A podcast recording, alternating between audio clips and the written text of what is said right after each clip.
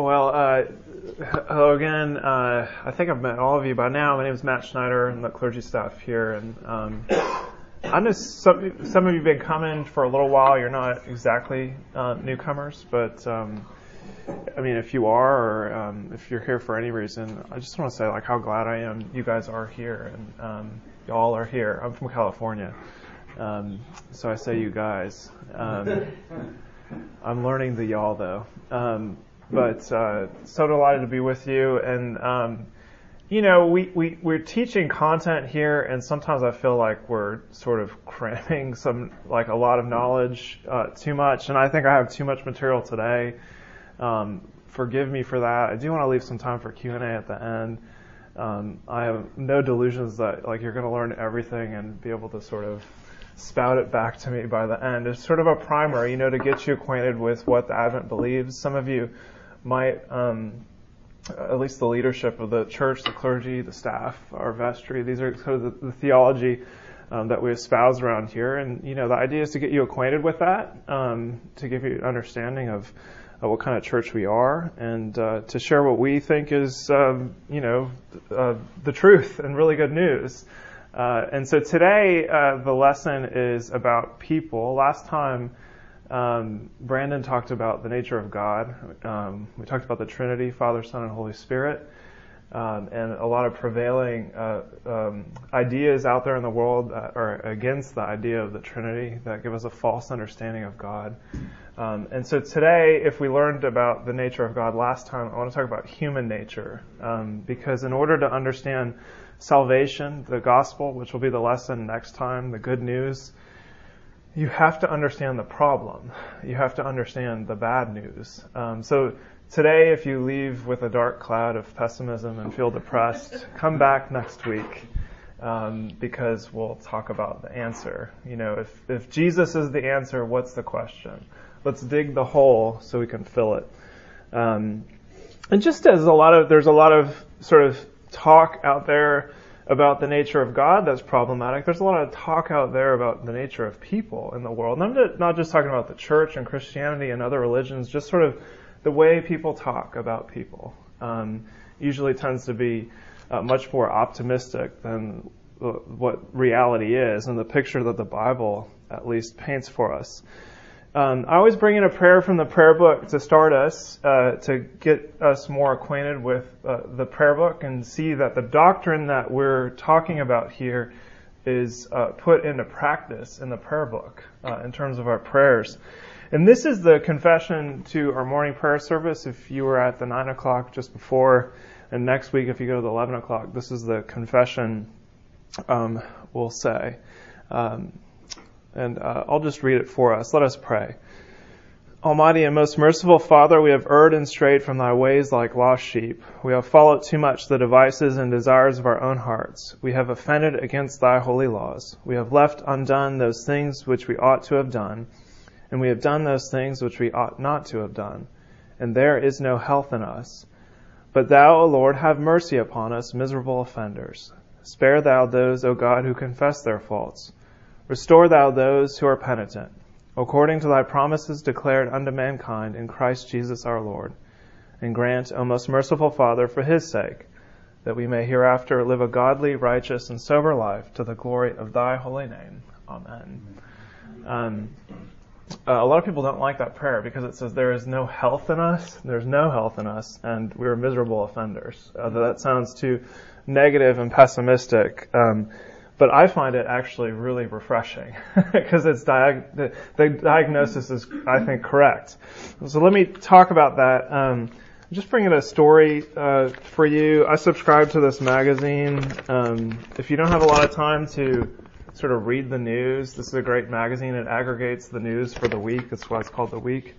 But at the very end, they usually have an essay um, from some longer form of journalism out there in the world, and they actually abridge it. But um, this essay is called "America's Improbable Pillow King." It's about this guy who uh, started a company called My Pillow, which I'd never heard of. Have you?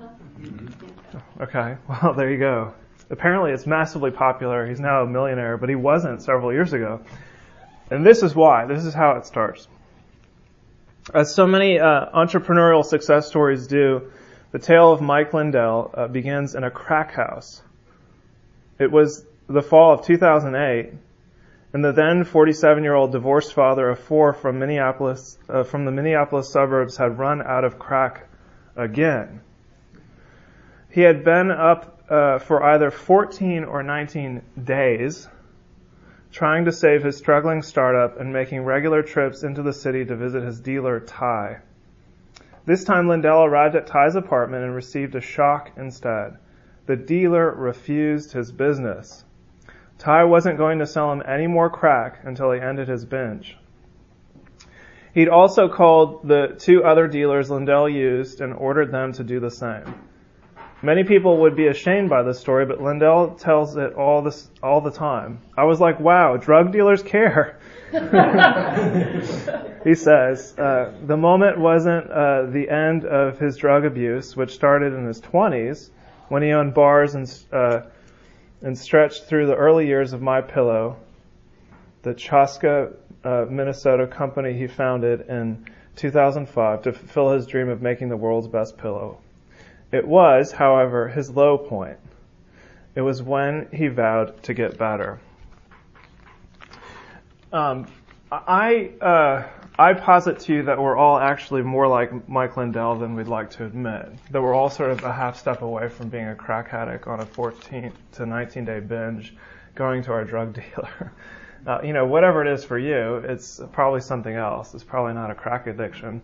But there you have it. Here's a middle class white guy who's now a millionaire who was addicted to a very uh, terrible drug and was at um, the, the depths of woe at this point, uh, so much so that his drug dealer recognized it and said, no more for you, and called all the other drug dealers in town and said, don't sell to this guy. Um, and I find addiction a helpful way to think about human nature. I put up here anthropology. That's a theological term that we use to talk about people. When we say human, uh, when we say anthropology, we're talking about human nature theologically, not the academic discipline of anthropological studies. Um, and I find addiction helpful for understanding human nature because we're all addicts in some way. And the 12 steps from AA, and now used in um, other recovery programs, the 12 steps of recovery, do you know about that? Um, are actually a really helpful outline um, uh, for for understanding this dilemma. And so I've had that handout that I gave you. I put the first four steps. Um, and uh, because I think they're sort of applicable to what I want to talk to you about today. If you if you're not familiar with them, uh, these you know were created in the early half of the 20th century for alcoholics to be a recovery program. There's religious sort of element to it, although it's not specifically Christian. The idea was that people could um, map on to the 12 steps their own sort of religious uh, background or one that they arrive at um, are familiar with this probably? So here's the first step of uh, the 12 steps. In order to even begin recovery, this is what needs to happen. We admitted we were powerless over alcohol, and you can fill in crack or my ideas about my children, um, my career, um, ice cream. We admitted we were powerless over alcohol, that our lives had become unmanageable I mean, think of Mike Lindell. Two, came to believe that a power greater than ourselves could restore us to sanity. And by this, in the Christian church, we'd say the Trinitarian God through the mediations of Jesus Christ. Um, number three, made a decision to turn our will and our lives over to the care of God as we understood Him. Number four, made a searching and fearless moral inventory of ourselves. Um, and, uh, you know, I think that the Anglican sort of uh, prayer book and worship services that we participate in kind of operate through those four steps if you're paying attention. Things like the collect for purity, um, the, the prayer that we say at the beginning of our communion service certainly um, helps us to make a searching and fearless moral inventory if we're taking it seriously. But you see Mike Lindell the, the, the, very last sentence that I read to you here, he says, it was, however, his low point. It was when he vowed to get better. He's at the sort of rock bottom point where you might, you might recognize step one as something you need. Um, and uh, as I said, I think um, all people are this way, especially when it comes to our um, our relationship with God, that we're all um, alienated from God because there is an ideal that God commands and we do not live up to it. And that ideal has been uh, uh, codified for us in God's law, uh, most specifically in the Ten Commandments, but then Jesus talks about those laws in the New Testament. He gives a summary of the law that basically says, love God and love your neighbor as yourself. It sort of boils down to that, and, and, and we fall short. And so um, I want to uh, read to you, read with you the Decalogue. This is what we go through in um, uh, uh, uh worship services. Um, sometimes, uh, if you go to the 7:30, we do this the first Sunday of the month. We do this the fourth Sunday of the month at the five o'clock, and I think we'll do it today, the first Sunday of Lent at the 11 a.m. service. Is liturgically use the Ten Commandments and notice the response after we read every single piece of God's law. And I'll read the, the light colored parts and where it says all in bold. Can you just read back? And notice that the last one, you'll get in a pattern. The last one, just wait for it, is a little bit different, okay? So don't stumble on that. God spoke these words and said, I am the Lord your God. Lord, have mercy upon us and our hearts to keep this law. You shall not make for yourself any idol, whether in the form of anything that is in heaven above, or that, that is on the earth beneath, or that is in the water under the earth. You shall not bow down to them or worship them. Lord, have mercy upon us, and our hearts to keep this law. You shall not take the name of the Lord your God in vain. Lord, have mercy upon us, and incline our hearts to keep this law. Remember the Sabbath day and keep it holy. For six days you shall labor and do all your work. But the seventh day is a Sabbath to the Lord your God. Lord, have mercy upon us, and incline our hearts to keep this law. Honor your father and your mother. Lord, have mercy upon us, and incline our hearts to keep this law. You shall not murder. Lord, have mercy upon us, incline our hearts to keep this law. You shall not commit adultery. Lord, have mercy upon us, incline our hearts to keep this law. You shall not steal. Lord, have mercy upon us, incline our hearts to keep this law. You shall not bear false witness against your neighbor. Lord, have mercy upon us, incline our hearts to keep this law. You shall not covet. Lord, have mercy all these laws in our hearts.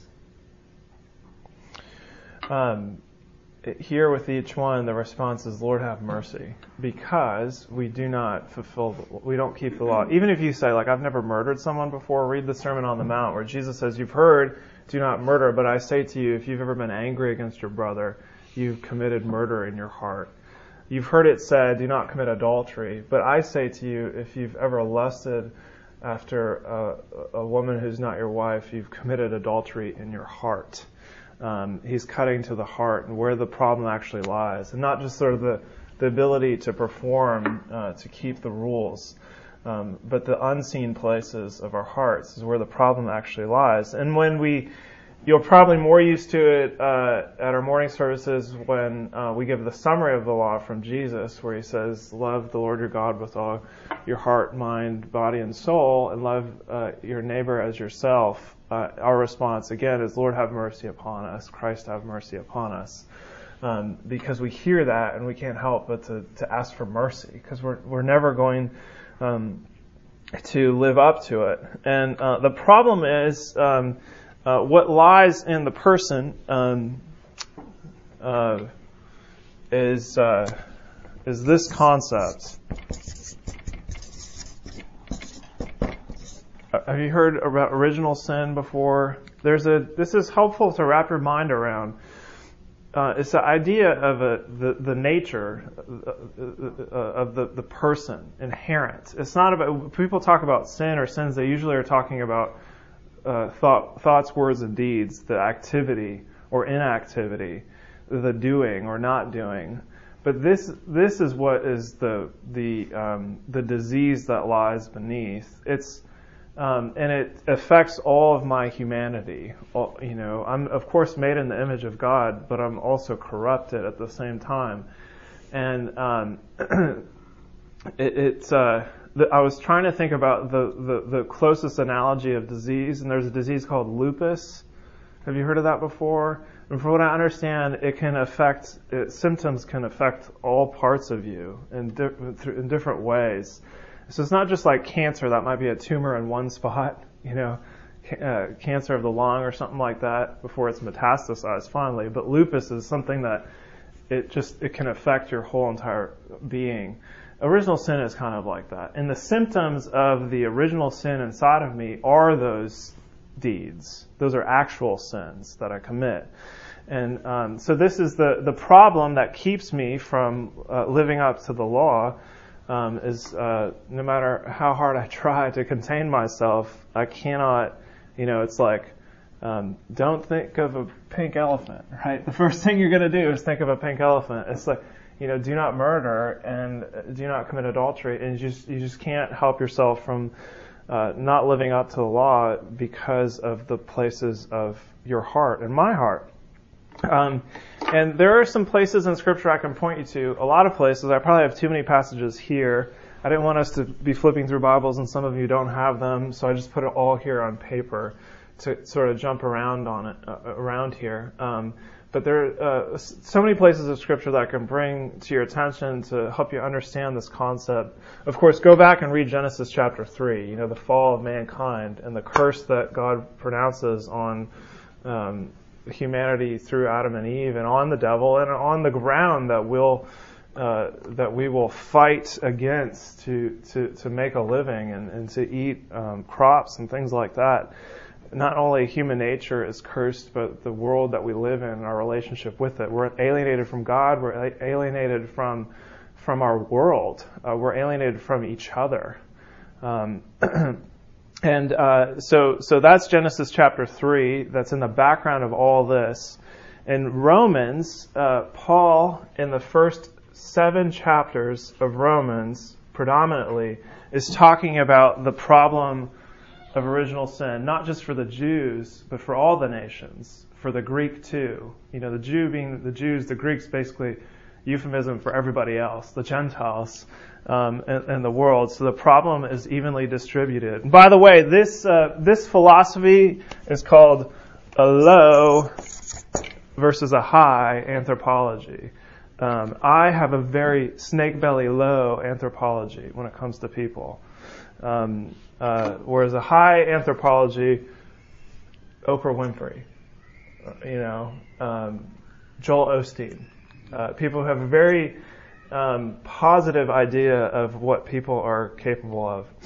Um, so here's Romans chapter 3, where Paul basically strings together a bunch of citations from the Psalms to help us get at this idea um, uh, on page 2 there. We have, we have already charged that all, both Jews and Greeks, we've already, in the first two chapters, um, are under sin. And by that I mean original. By that he means original sin. As it is written, and these are the citations from the Psalms. No one is righteous, no, not one. No one understands, no one seeks for God. All have turned aside, together they have become worthless. No one does good, not even one. Their throat is an open grave. They use their tongues to deceive. The venom of asps is under their lips. Their mouth is full of curses and bitterness. Their feet are swift to shed blood. In their paths are ruin and misery, and the way of peace they have not known. There is no fear of God before their eyes. Now we know that whatever the law, remember the law we just read, whatever the law says, it speaks to those who are under the law, so that every mouth may be stopped, and the whole world may be held accountable to God. For by works of the law, no human being will be justified in his sight, since through the law comes knowledge of sin. And so the thing that's helpful about the law is it highlights for us our corruption. Um, uh, the law commands something, but it's impotent to, to, to get us to do the thing. So the law will say, you know, at the very first, um, uh, God spoke these words and said, I am the Lord your God. The first law is He's the only God. It, it, but that law is um, incapable of causing me to believe that and not to have false idols. But it certainly does this. It highlights my need. It highlights it highlights that inability. It's like a mirror. It's kind of what Paul's saying here at that, that, that those final verses here in, in Romans chapter 3. Uh, the law holds up a mirror. I often talk about this uh, in um, old colonial churches, like in Virginia and South Carolina, and even places in, in England, um, because they were bringing this architecture to places like Virginia and South Carolina is uh, those old churches uh, used to have up front the Ten Commandments. When you looked forward, you'd see Exodus chapter 20. Um, and basically, what it was doing is that you could, it's just like a big mirror.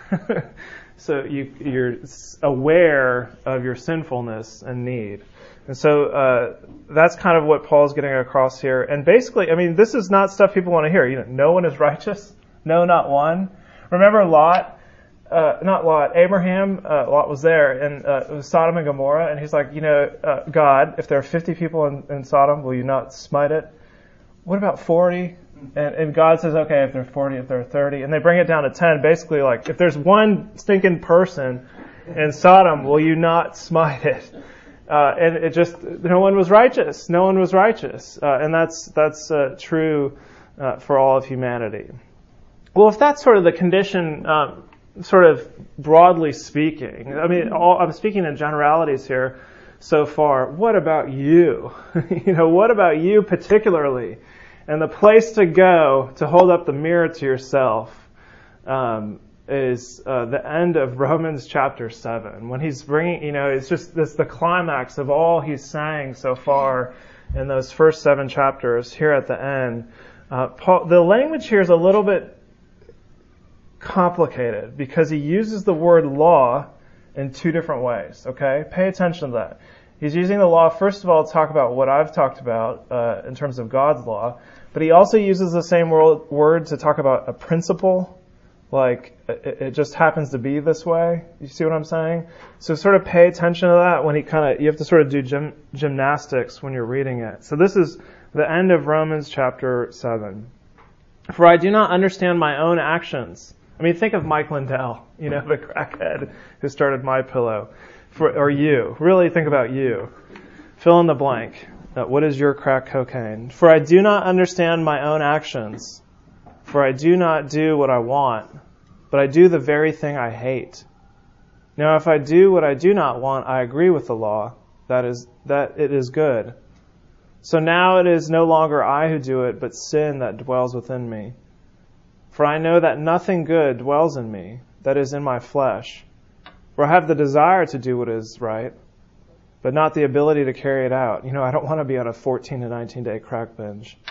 Um, for I do not do the good I want, but the evil I do not want is what I keep on doing. Now, if I do what I do not want, it is no longer I who do it, but sin that dwells within me. So I find it to be a law, a principle, that when I want to do right, evil lies close at hand. For I delight in the law of God in my inner being, but I see in my members another law or principle waging war against the law of my mind and making me captive to the law of sin that dwells in my members. Um,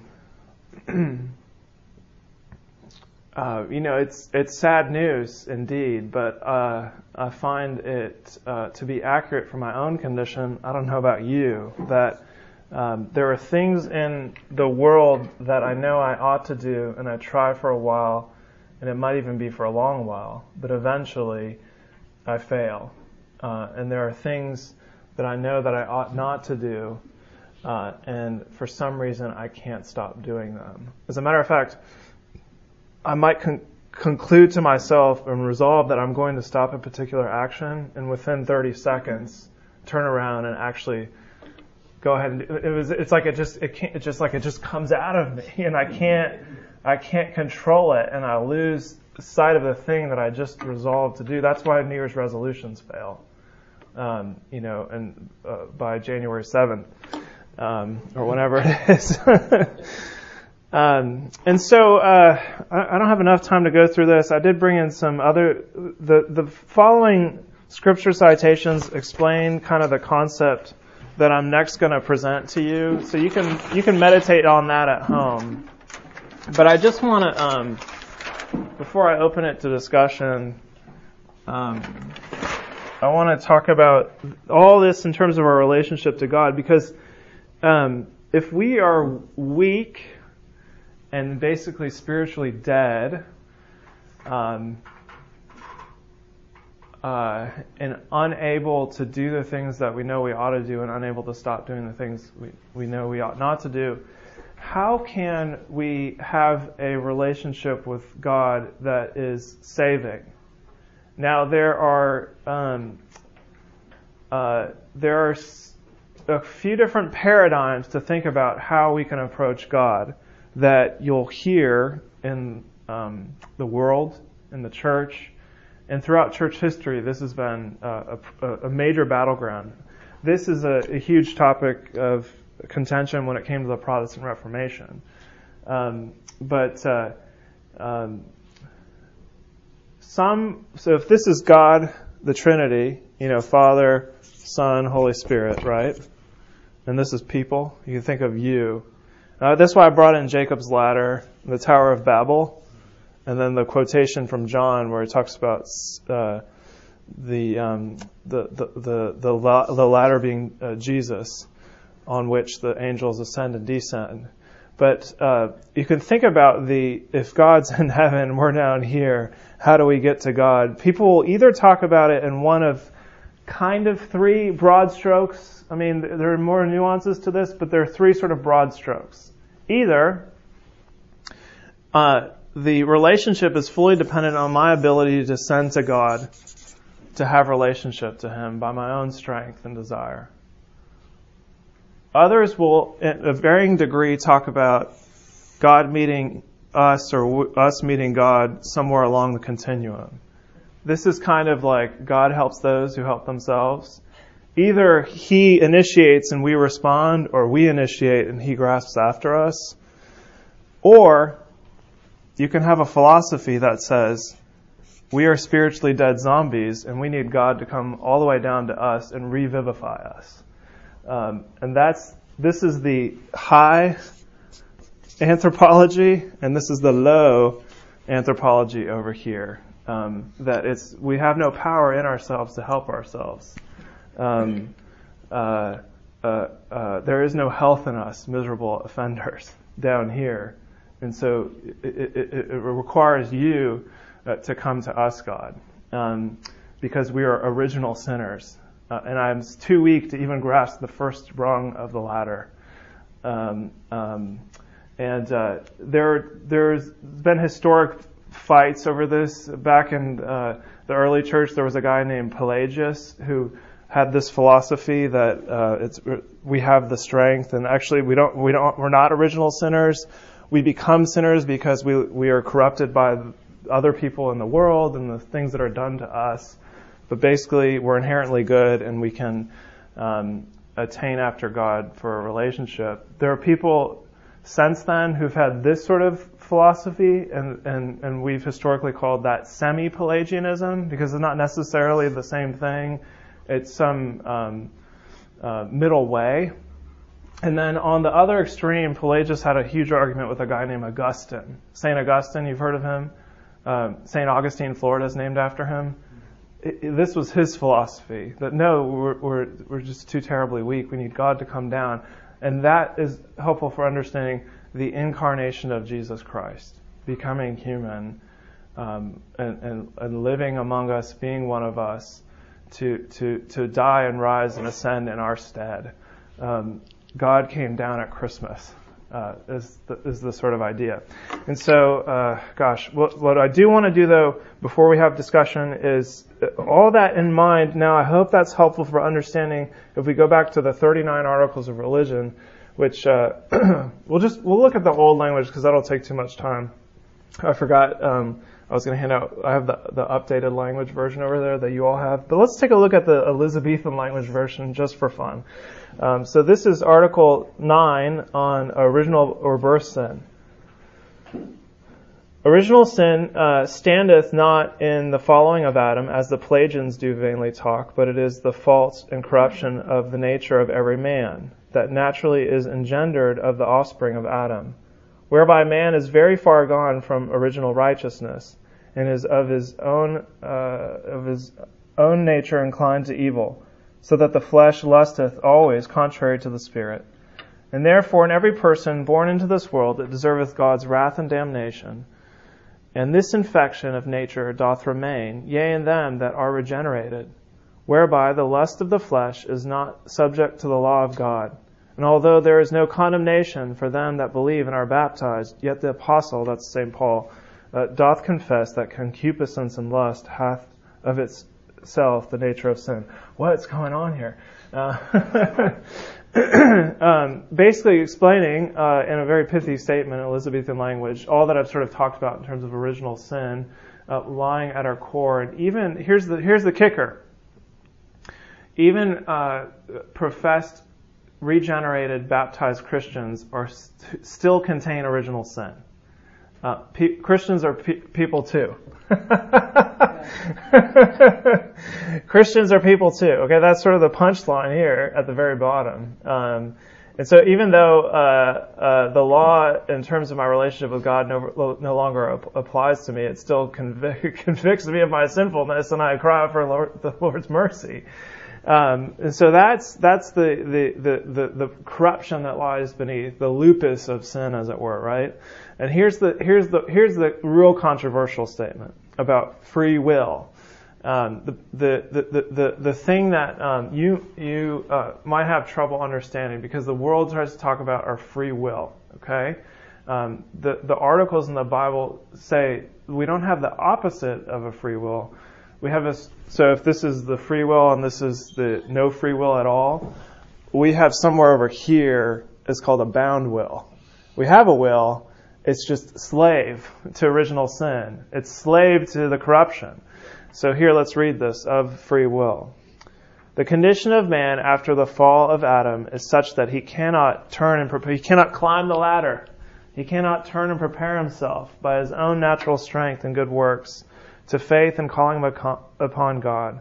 Wherefore we have no power to do works pleasant and acceptable to God without the grace of God by Christ preventing us, that we may have a good will and working with us when we have that good will. Um, so it's by God's grace coming down to us that we're able to finally do the things that we're, we ought to do, um, etc. Um, and so, so to leave you with some hope, though, before we, we leave, let me read the very end of chapter seven. I skipped the last two verses so I can come to this at the very end, and we'll pick up next time talking about uh, Romans chapter eight, verse one. Okay, but here's the end of chapter seven. Wretched man that I am! Exclamation point. Who will deliver me from this body of death? I am a walker. You know, I'm a zombie. Who will deliver me? Who will bring this body back to be a warm body that is alive and bear the fruits of good works? Wretched man that I am, who will deliver me from this body of death? Thanks be to God through Jesus Christ our Lord! Exclamation point again. So then, I myself serve the law of God with my mind, but with the flesh I serve the law of sin. Wretched man that I am, who will deliver me? Thanks be to God for Jesus Christ. Uh, there is a solution. We're not nihilists, right? Okay, so this sounds really terrible, but there is hope at the end of the day. So that's human nature with about three or four minutes to talk. Any questions, pushbacks, concerns? We've talked about this before, but I feel like when you have that view, this low view of humanity, it sounds depressing to somebody that has a high view. Yeah. But it's it's so freeing in your marriage, with your relationship with your children. You're, you're more forgiving, and and you end up pointing to your own sin and forgiving others, and it's it's actually a beautiful, optimistic yeah. outlook. Sure, So, I feel the same way. It doesn't look like that. Uh, Yeah, I'm always tempted when people say, "What's your favorite verse in the Bible?" to say Romans chapter uh, seven, verse twenty-four. But I think I need to add to that um, Romans chapter eight, verse one, which we'll talk about next time. Um, yeah, for all that reason, that you know, I think um, my marriage is better for it. Right. My parenting is better for it. Uh, that kind of thing, um, because now I can actually look upon humanity and have compassion Right. to to say, well, they're all just crackheads like me. You know? Like anytime a Christian in the public eye falls or something comes out in his past and it's You know, it's this huge, and the, the world just condemns them. Like, oh, they were never a good person in the first place. Yeah. Like, I keep waiting on Tim Tebow to make a mistake. You know, he's been, Hasn't he? Has he? I don't know. I don't, he's he's been under this microscope. He's made microscope. mistakes. And when he does, or if he has, like, I'm, I mean, he's human, you know? And Right, so it yeah. It's not going to change my view of him, but it will of the world because they have a high view of humanity. And And you know, actually, what happens often with these sort of mega pastors or superstars like that is you, um, the, the, because the world has a very high anthropology. I mean, all of hu- human history, and you know, just watch movies, rom coms or whatever, right? Has a very high view of humanity. Um, someone who's a senior pastor of a huge church and becomes um, sort of a rock star, th- you have to maintain a certain facade, and heavy lies the crown. And so when you crack, you fall big time, and that's what happens with celebrities too, right? Because you, the, the, the, the corruption is trying to be bottled up, and you try to put a lid on a volcano, you know, and it's gonna, the burst is gonna be even, the the boon's gonna be even bigger when you try to contain uh, the the the problem. I love your book. Oh. Version I just, uh, Yeah, yeah. here, when, when. Yeah, so I um, so I uh, I've asked each teacher every time to bring in um, a suggestion for reading. Um, and uh, Gerhard Forde is a, a Lutheran scholar who um, I really like. He helped my thinking a lot um, several years ago with another book that I think's a little too complicated, um, even though it's thin. And so I recently came across this one, um, which is I think more for a popular audience, and it's called "Where God Meets Man." Luther's down-to-earth approach to the gospel, where God meets man, where God meets man. Luther's down to earth theology. So this is what he talks about the spiritual ladder in here, and how that's been a perennial problem in Christianity, is a misunderstanding of salvation when it comes to to, to us and, and God's work. Well, the bells are tolling. Next time we'll talk about the gospel of grace, and this is that's the operation is is grace coming down. Uh, let's pray before we leave. Uh, Heavenly Father, thank you for um, uh, for sending your Son Jesus Christ to condescend to us miserable offenders and give us the grace day by day to ever more beg for your mercy when we are confronted with our original sinfulness, Lord. And we do praise you and thank you that we have a hope at the end of the story. All these things uh, for the sake of the same Jesus Christ, in whose name we pray. Amen.